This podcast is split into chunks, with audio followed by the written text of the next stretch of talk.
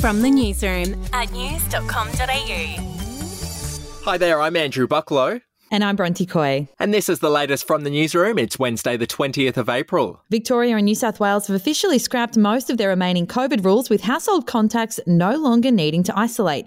The major shift comes as both states are believed to have passed the peak of the latest surge in cases. However, household contacts in Victoria will need to take five rapid antigen tests over seven days, while in New South Wales, the tests are daily. Moving on now, and Aussie homeowners have been given the biggest hint yet that they're going to be hit with an interest rate hike very soon. The rising cost of living and a jump in wages has forced the Reserve Bank to concede that the hike is imminent, and experts are tipping June for its arrival.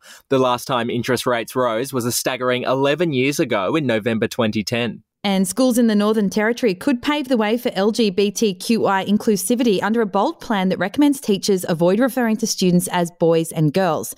The changes, outlined in a leaked draft from the state's education department, would also see schools encouraged not to separate kids based on their gender for sport days. That's going to fire people up online. In sport now, Matty Johns has weighed in on the Cameron Munster contract saga, suggesting the star five-eighth will wait to see what Craig Bellamy does before making a move on his NRL future. Despite still being under contract with Melbourne next year, Munster is a hot topic as footy commentators question whether he'll stay at the Storm beyond that or sign with a rival. We'll be back in a moment. Hey, I'm Felicity Harley and I host Healthyish, where we chat to experts, influencers, and people in the know from around the globe to arm you with the knowledge to make healthier decisions for your mind, body, and soul. I think if we're going to be focusing on health, like sleep is probably the biggest component Oh, of that. I, I think sleep is the cornerstone. Like choose the harder option because I've never woken up and gone, I regret that run that I went at 4 a.m. I've never done that. Search for Healthyish and Extra Healthyish wherever you get your podcasts. To showbiz now, well, there was certainly more than enough scandal to keep fans hooked on MAFS this year, but apparently there was a whole other spicy storyline that never made it to air. The Daily Mail claims one of this year's contestants revealed that Domenica had admitted to several of their castmates that she had a crush on controversial groom Andrew. Now, that obviously never made it to air, and Dom's marriage with Jack was one of this season's most loved storylines, and it seems like that could have played out very differently.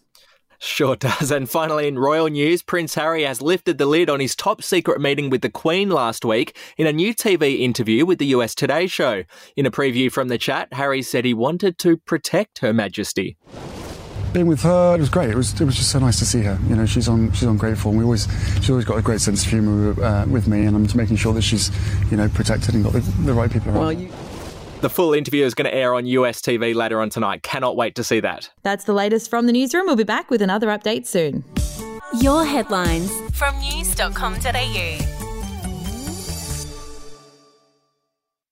Are you ready to get an inside look at crime from someone who has investigated some of Australia's worst crimes? It was like Aladdin's cave. The luminol found bloodied footprints and bloodied handprints on a wall, so it's Yeah. just like a horror movie. Former homicide detective Gary Jubelin sits down with cops, crims, addicts, victims, small time cheats, and big town lawyers as they tell their incredible stories. My house got raided. Next thing you know, I got bail refused. Next thing you know, I'm on a truck to Parklea Prison. Listen to I Catch Killers early and ad free on Crimex Plus on Apple Podcasts today or wherever you get your podcasts.